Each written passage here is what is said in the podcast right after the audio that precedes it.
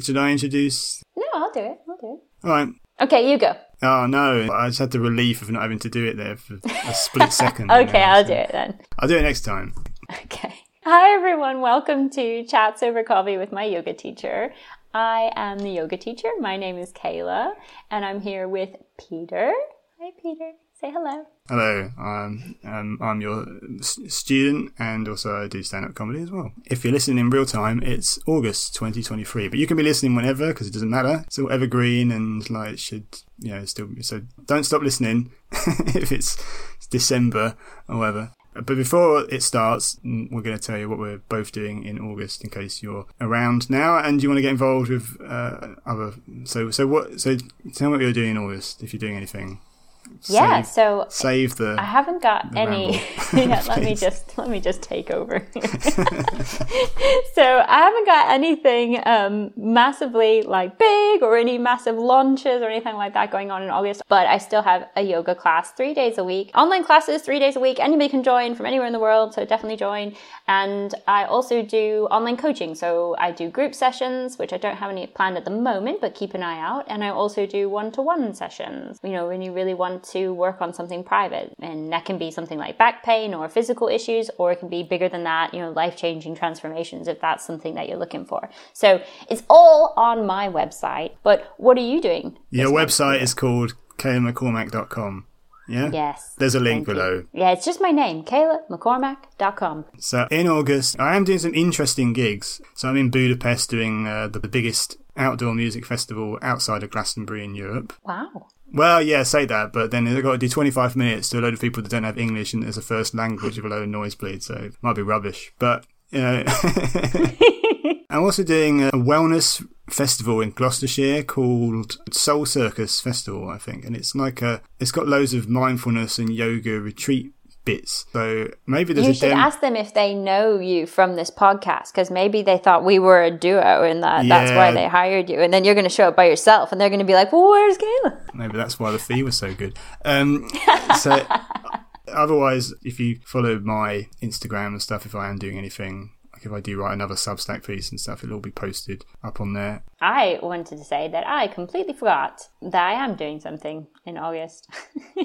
so at the moment, I teach online every Tuesday at lunchtime here in England, and it is a focus class. And normally this focus changes from week to week, but recently I've decided that the next 14 classes, they're all about the body. There are recordings of the classes if you can't attend live, and the really interesting topics.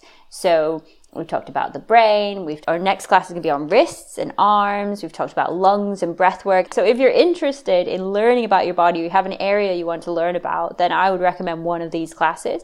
And if you're not quite sure, then just get in touch. And again, go to my website, find me on social media because this is a great opportunity for, you know, really good quality kind of learning class rather than just like a yoga class to move. There's a lot of information in these, but a lot of anatomy focus in- information. Oh, and it's sort of half on it. I forgot to mention that there's a specific YouTube channel for this podcast now because apparently nobody under the age of 30 listens to podcasts on a podcast app. Okay. And you have to put it Yeah. on YouTube. So everything is in the process of going on YouTube. So it may be that Awesome. by the time this comes out, not every single episode will be there. They'll also have no views because no, no, no one would have watched them. So I'm going to end up putting playlists on there so that I'll stick a load of anatomy ones together and all the knee armors and all the armors will be in the same playlist. Ah, that's a so good idea. That'll be a, a, hopefully a good resource. So the YouTube channel is just you would just type in the name of this podcast, or because it's such a bloody long title, the or, or it's at the initials of the podcast. So it's C O C W M Y T pod. Wow, well done. I was doing it with my fingers then. Like, yeah, is he going to get it right? Hmm, lots of news for August. Yeah, too much of anything. It's going to be a long intro, but uh, anyway. So Sorry. Thanks. Thanks for your patience. so yeah, let's make the. Shall we just uh, and the thing can start now, can't it? So Yeah, we'll start now. I used to do this trick because I because we did a lot of backpacking around Europe. I used to do this trick where I would take my sarong and I would take it around the hand loop at the top of my backpack. I would wrap it around that and then flap it over my bag, so my bag was just covered with it, so nobody could get to any of the zippers or pouches without it being really obvious. So that was my pickpocket deterrent. this is just full of so much wisdom.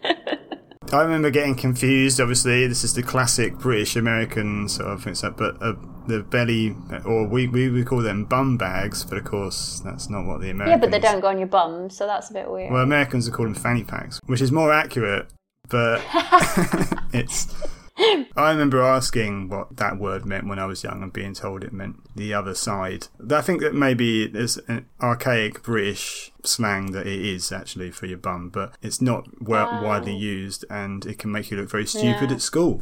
So I think parents should just level with their kids and tell them what all the swear words mean because you're going to find out anyway and yeah. you're just going to look stupid when you start guessing. Yep. And then one day when you're young enough, you do something where you use a word that you thought was a euphemism that wasn't a euphemism. And then your parents get really angry at you for swearing. And then you're like, but I didn't know it was a swear word. And then they go, mm. yeah, I did. And then, and yeah, so you might as well just tell exactly. them. If you're just honest with people, there's not going to be any, like, just say, look, don't use these in a certain room. company and stuff. But here's, yeah, it just cause more yeah. problems down the line. Uh, That's my attitude. if I ever, if I ever have a child, yeah. just be like, first word mama, next word dada, then fuck.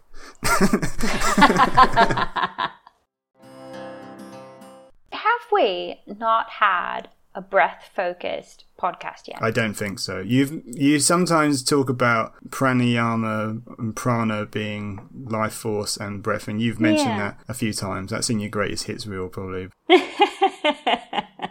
in terms of yeah. actually doing breathing techniques and all that sort of thing. I don't think we have done anything like that. So I'm really surprised. No, but that's really good. I don't mind because I've I've got that there. It's yeah, yeah, yeah. uh, uh, well. So what what were your questions then? I remember being told years ago when I had some mild anxiety thing. Oh, okay. I was told to do breathing exercises. Yep. And the only thing I remember from that is being told if you do a longer exhale than you inhale, I don't know how you can exhale more carbon dioxide. Is that possible? But apparently it was more soothing to do that. That yeah. would calm you down more. That's all I can really remember. From, like longer inhales and exhales is better than short ones for yes. if you're feeling jittery or whatever. So, specifically around that, so you're talking about like breathing exercises that help with maybe anxiety or nerves or stress or, you know, those kind of like feelings in the body. So, basically, when um, you don't feel very good. And you can you can flip this on its head. You can say it both ways. It's what it doesn't really matter. But when you don't feel good your breathing changes.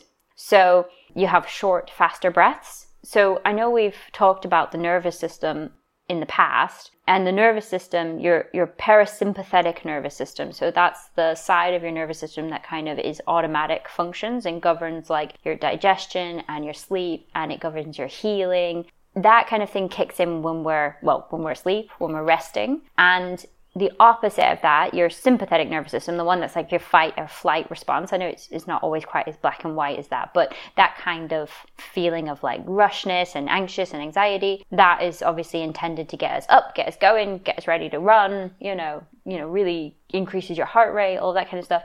And that is directly connected to your breathing. So if you take rapid, fast breaths, like say if you did it when you were tired. So one of the breathing techniques that we do is Kapalbhati which is um, a fast exhalation through the nose. I like doing so, that, by the way. I think it's yeah, I it's why. a good one. Just, it, and maybe there's a challenge element to it, and obviously me being you know very macho, I like the. Uh, like I've heard end, it but... called breath of fire, but then when I've searched on Google breath of fire, I found multiple variations. So you have to be a little bit careful when you search for things on Google. But the Kapalbhati is a fast action, so it sounds like this. So it's just focusing on the exhale. That one is intended to bring extra oxygen into the body and to wake the brain up a little bit. And that will genuinely like start to activate your sympathetic, your sympathetic nervous system. It wakes you up. It turns you into your like alert stage. So the opposite of that breathing, that long, slow exhale will jet will actually slow down the heart rate. So your heart actually changes its beat based on your breathing. So if you can get yourself to breathe out more than you breathe in, you're practicing, you know, getting into that kind of rest stage and turning that off. So your breath is like your bridge between your nervous system, which is automatic, your automatic side of your nervous system and your actual like how you feel in your brain and stuff like that so your emotions. It's a fantastic way to con- to start to change how you feel especially for anxiety. It makes a very big difference for that. But for other things as well like i was saying you can take those deep breaths and bellows breaths where you breathe into the belly kind of quick like your belly's a bellows. I'm always very confused by this three part breath where you can breathe into your belly and the lower part of your chest and then the upper part of the chest.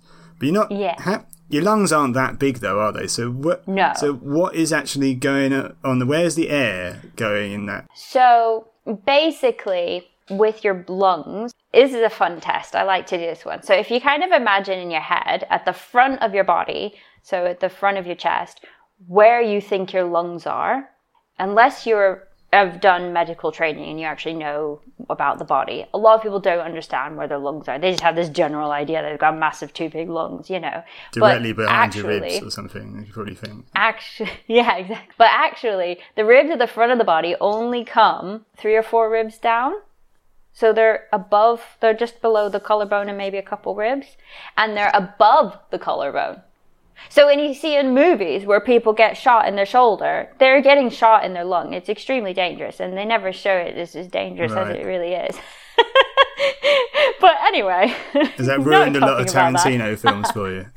Honestly, I've watched so many films. I'm like, I'm sure they should be having problems. But I did actually watch something recently, and he had a collapsed lung, and I was like, yes, that is because it's in his lung. Anyway, so not talking about film, but yeah. So your your lungs are quite high up on your body at the front, but because we're 3D, obviously, we're not paper. Your lungs actually go down, so they're kind of like a, a, a, a odd shape. They're not symmetrical You mean front down to the back, you mean, rather yeah. than down So your front? lungs come all the way down to like your lower ribs at your back of your body. So if you put your hands back there, like your lungs go all the way back there. So it's kind of like a almost like a C shape, but you know, obviously it's not thin, you know, it's a lung shape. It's just showing that your lungs aren't like this this perfectly symmetrical circle or this bag of air, you know, they're they're an interesting shape. And we can, as humans, control how we breathe. So, one of the things that I've done in some of my classes is you can put your hands on your lower ribs under your chest, kind of like at the front of your body, and you can breathe so that those ribs move, so that you feel your hands move under your rib, you know, your rib cage moves. And then you can do your hands on your belly, like around your belly button, and you can make a point to breathe so that your belly moves out. That's a completely different breath and your lung, your rib cage will move less when you're focusing on breathing the belly out. So what's happening is you're choosing what muscle groups to help with your breath.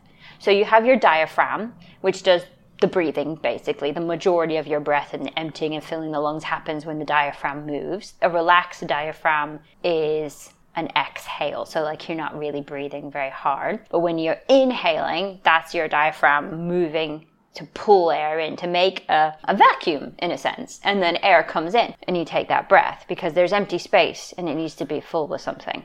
So your diaphragm is your main breathing muscle but loads of muscles are accessory breathing muscles. The muscles in your neck the muscles down the sides of your ribs your little intercostal muscles little little tiny ones in between the ribs muscles in the back all help with your breath. So when you decide where you, you're sending the breath, for want of a better word, you know, like when you're in a yoga stretch and they go, breathe into the left side. And you're like, uh, surely I'm just breathing. Um, you can actually imagine sending the breath into that by just using those muscles more. So you're kind of trying to send the signals to the area where you want to stretch in a sense. So you breathe deep so that when you're leaning off to one side for that side stretch, and you breathe into the side that's open, you're just kind of sending the mind there to make sure those muscles are stretching and engaging to make that space for the breath. Because I thought it was some sort of illusion for a second, like you weren't really doing it from your belly. But yeah. I, mean, I mean- if you think it, if you think it, it kind of Your, happens. your lungs aren't it? in your belly. Yeah, we know that. but it's all like, s- i- i- in a way, I guess it's a psychological trick because it's like the whole mm. thing about consciousness and that you're not really seeing through your eyes. It's all generated in your brain anyway. So if you're concentrating your new, if you, if this is actually what happens, if you're concentrating your neuroreceptors to a certain part of your body, you'll think you'll be more conscious of that anyway. Exactly. So if you meditate Yeah. and you concentrate on your breath, you can concentrate on your breath in different areas of your body anyway. You can do it in your abdomen or or in your throat or whatever. You just choose where to focus on, don't you? Exactly. So we have breathing techniques that focus on the throat. Um, your ujjayi breath is that that whooshy noise in your throat. So kind of like when you fog up a mirror. you, do you sort of like close your throat up slightly at the back? Is that? Yeah. So if you were to fog up a mirror and you go, that is exactly it. That's it. That's what you want to do. But instead of doing it through your mouth, you want to try to keep your mouth closed and do it through your nose. And some traditions, you do it both on the inhale and the exhale. Sometimes they only teach it on the exhale. I don't know if that's just to make sure people don't get dizzy or, you know, uh, it, the, the, it is a bit like play around with it a little bit, have have fun kind of thing. It's not all set in stone. but the Ujjayi breath, I would say, is inhale and exhale. Um, Is that just purely like a trying to slow your breath down sort of thing, another technique, or is there something specific about Mm, that technique? It's supposed to be kind of clearing for the throat and help with not getting sore throats. does it? I don't know if any actual like medical papers have been done on that though. I, I, I haven't found any. I haven't How could you do? any, You so- couldn't do a control test for that though, could you? Because I know. like, Would you have to give everyone a sore throat who decided to join your? you know? yeah, but also isn't there, there must be a placebo effect potentially to that as well. If you think you're Yeah. Because didn't you tell me once that, and this not to shatter the illusion of like yoga being beneficial, but didn't you say to me once that if you did a yoga class and you called it yoga for whatever, like back health or hip health or flexibility, it would psychologically you would feel like you had improved whatever. Yes, but you just pointed out something just a second ago. If you go to a class, they did the study basically showed that if people go to a class that is told they told have been told this will take away your back pain, this will help your back pain, they feel better than people who do the same movements but were never told it was for back pain. Just say it's Yeah. yoga. So that so that study showed that that was definitely something that happened. It was in the mind. But is that because when they go with the intention of healing their back, that their actual neuroprocessors and stuff are actually sending that signal down to the back so that they are really paying attention more than if they just went to a yoga class. You know what I mean? Maybe it's not all just in your head. Maybe it's not the placebo effect. Maybe it's their actual focusing is different if you tell them it's going to do something different. Maybe. Maybe, yeah. Very big maybe.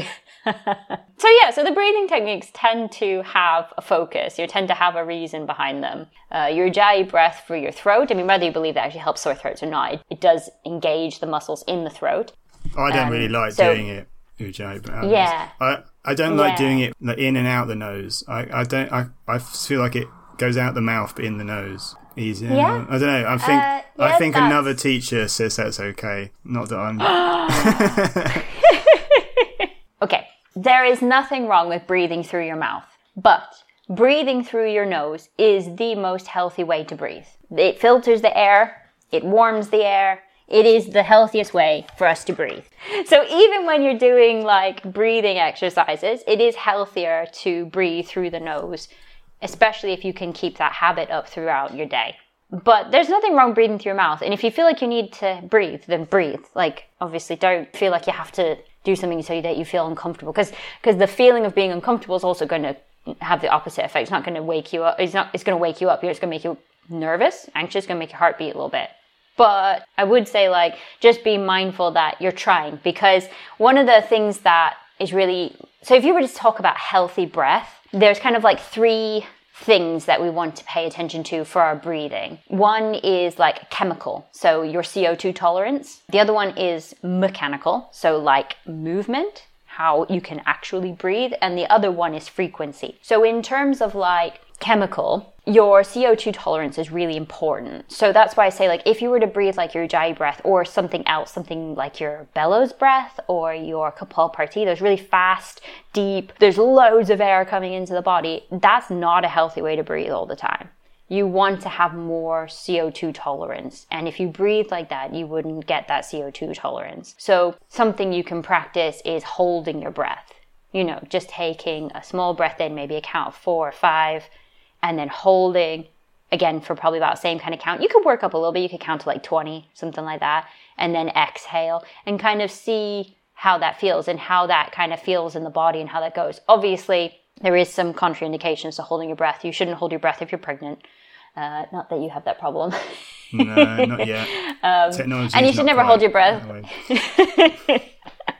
that way. you should never hold your breath longer than two minutes. I remember when I was a kid, I used to drive. Well, I didn't used to drive. When we ever used to drive through the Dartford Tunnel, I used to try and hold my breath all the way through, mm. and I never made it. As an adult, I've tried to do it as well, and mm. um, I still haven't made it. But I really feel bad towards the end. Like, and, well, how long is it?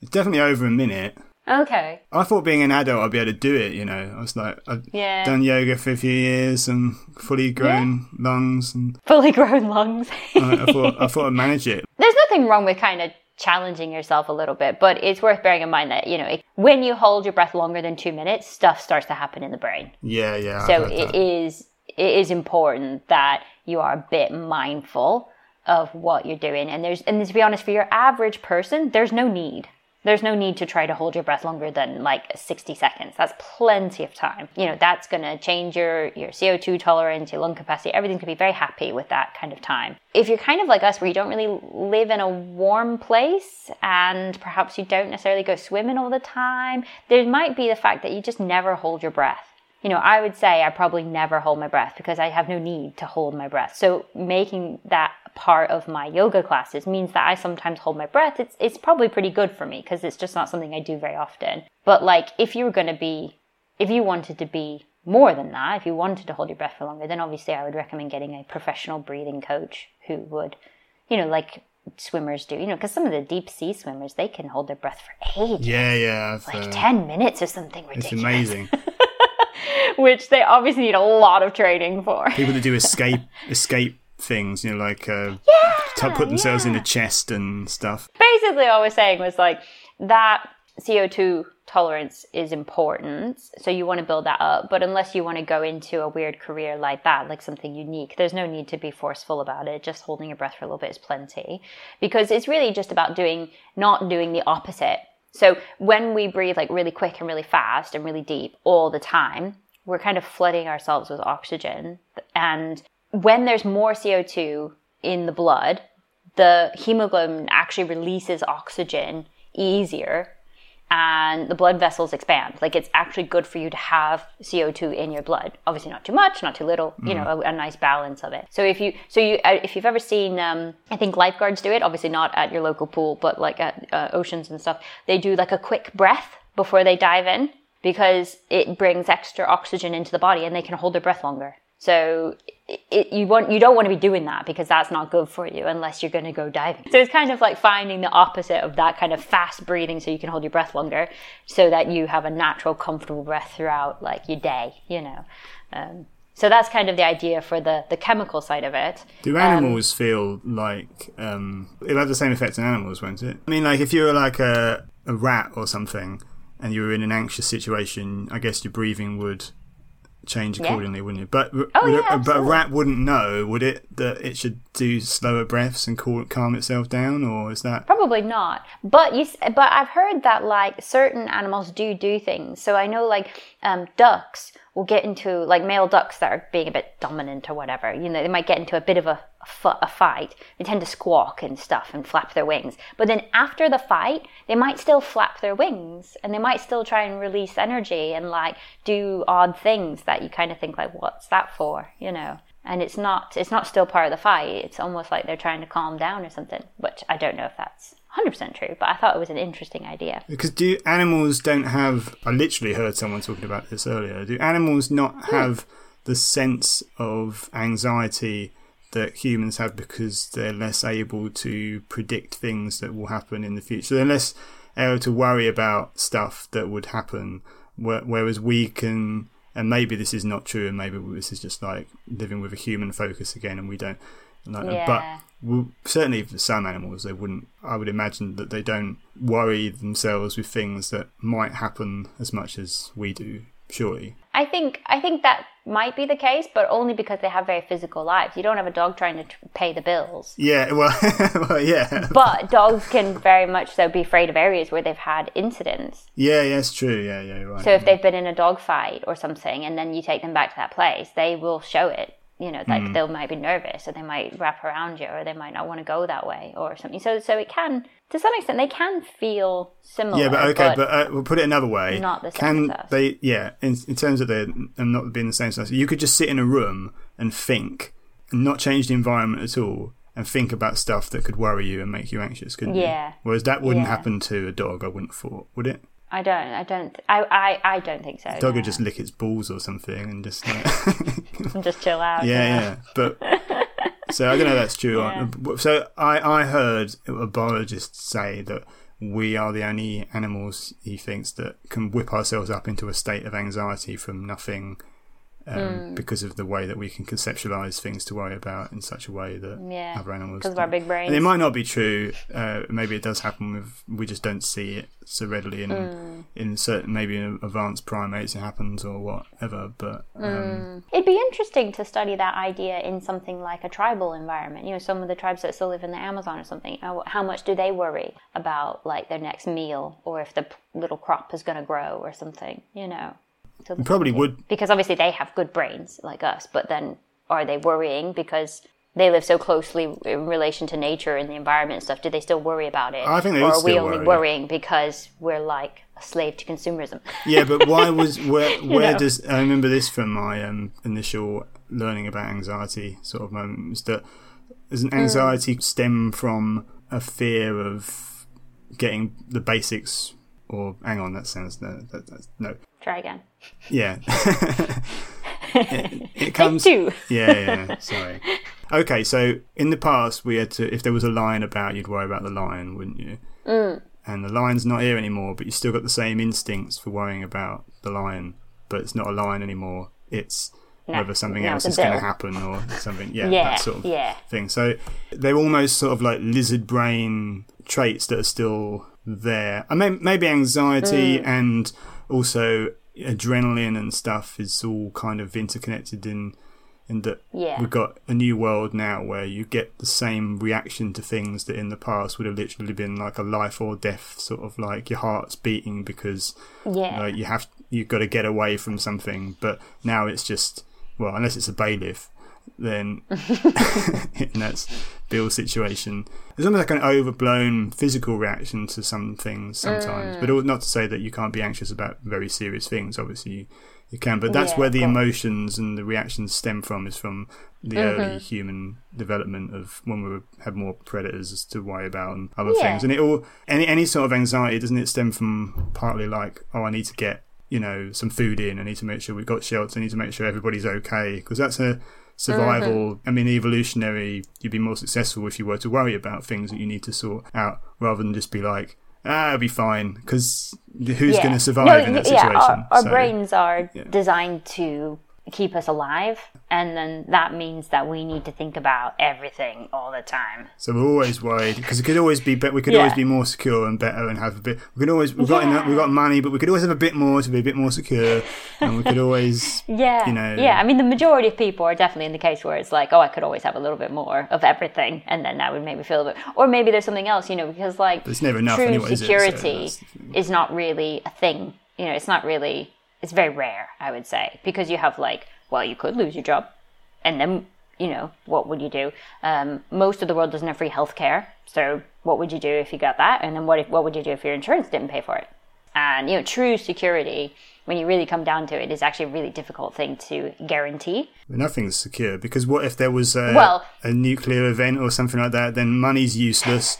And Yeah, well, there's that as well. You know. Yeah. Okay, natural disaster. sorry, I've read The Road yeah. too recently, but Well, I was thinking more like in terms of like what would I do if you know this happened or if that happened, assuming not worldwide disasters. Your tribe would you should take care of you. You know, like if but then nowadays we don't live like that, so there is no buddy. we to have take tribes, care of but there are people on the internet that agree with what we say. That's uh, they're not going to be any use. They're all in their parents' basements anyway, aren't they? At the other side of the world. So exactly. I don't. I just mean like you know, if you were if you were really close knit little communities, like in the old you know way back, you know, Hmm. then potentially it, they would take care of you. I heard it's and that would fifty be part people. of that security. So, I heard 50 people was the is the ideal tribe oh, that sounds nice. in terms of like living with because too much too much that like, in terms of tensions and all being able to kind of Mm. get along and stuff. I heard 50 was was perfect. Hmm, that sounds good. I reckon three.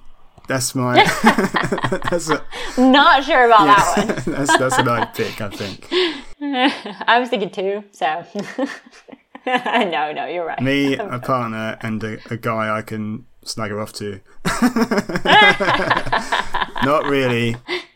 So I think we have to kind of make the choice to try to acknowledge that our brain has these pathways of like trying to keep us safe, which is like you're saying, kind of interpreting the future, guessing how things are going to go, you know, stuff like that, which we would sometimes class as worry, you know, when it gets really bad. So a way to kind of help yourself is to acknowledge that that's natural and good, but then to try and stop it. So when you notice yourself going down a proper worry path, and you can actually usually a lot of the time you can feel that as well. Like you get tension in the neck, you get maybe a stomach ache. You know, things actually start to change in the body. Tightness in the chest. That's a really common one for anxiety, and you feel that tightness there. Using the um, toilet. Yeah, well, obviously yeah. that helps. I don't want to be graphic um, but, or know. anything, but like that's the sort of thing comedians when they're especially quite new, they, there's often yep. like if you have one toilet in a green room, then uh, it's used a lot. no, yeah, like yeah, the nervous trips to the loo, absolutely, hundred percent. Well, you're about to go into battle, so you imagine the queue in the First World War before they were about to go over for the toilets. They must have been. Oh my god, I, maybe. Mm. That sounds awful. But they did. Some, there was something about that, right? Someone attacked the toilets. Oh, they probably did. Yeah. It's like the one thing you're not supposed to do or whatever. Yeah, well, not, not, necessarily cricket, a war crime, but, but, you know what I mean. Like it was just not something you're supposed to do. But I don't think it's in the, it's in the Geneva Convention that you can't bomb the toilets or something. the Geneva Convention's oh, 1948 or nine, anyway, isn't it? The Geneva right. war crimes came in after the Second World War because. Oh, I didn't know that. No, because all of the bombing, the, the Allied bombing in Germany, like the Dresden mm. bombing and the Hamburg fire bombings and stuff like that, would definitely be a war crime now but right. back then they weren't classed as such. They just brought them in ah. after we won and could say that. yeah. but not that I condone it. It's obviously terrible things to have done. Obviously, like I mean, the yeah. devastation of those places is awful. You haven't read um, what's it? Kurt Vonnegut's book. It's really good. Um, Slaughterhouse Five. No, it's so good. I recommend it anyway. So I mean, yeah. me recommending a very successful book that most people know about if they're somewhat literary. It's not say, oh, you should really check out a bit of uh, Jane Austen as well if you if you get the chance.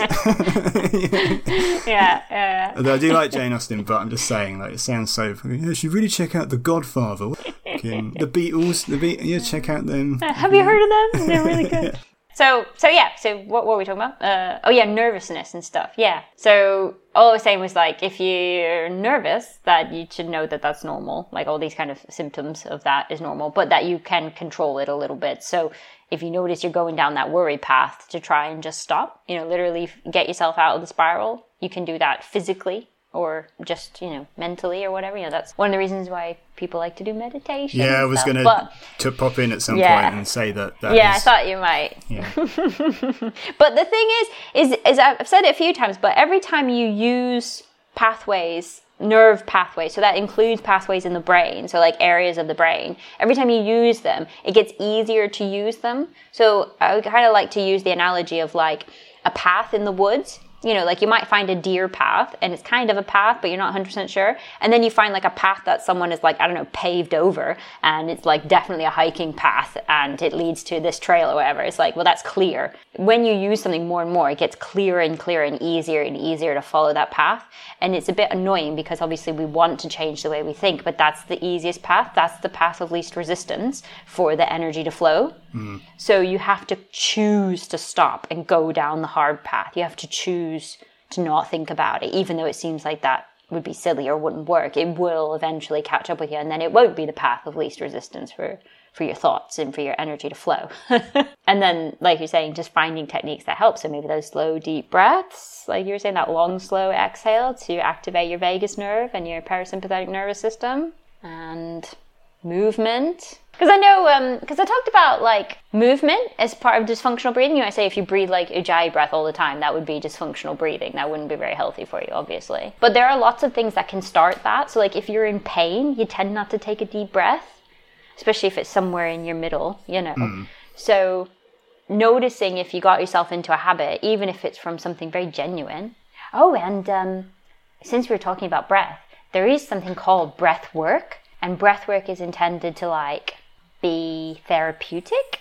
I haven't actually done much with breath work in terms of actually doing it myself. I'm certainly not trained in it, but like some people say you can treat trauma with breath work and stuff like that like and you can um, change how you feel and stuff with per- with some breath work which which is very interesting but not something that I've done much with I heard you can treat trauma with uh, magic mushrooms now. are they legal No, but but they do in.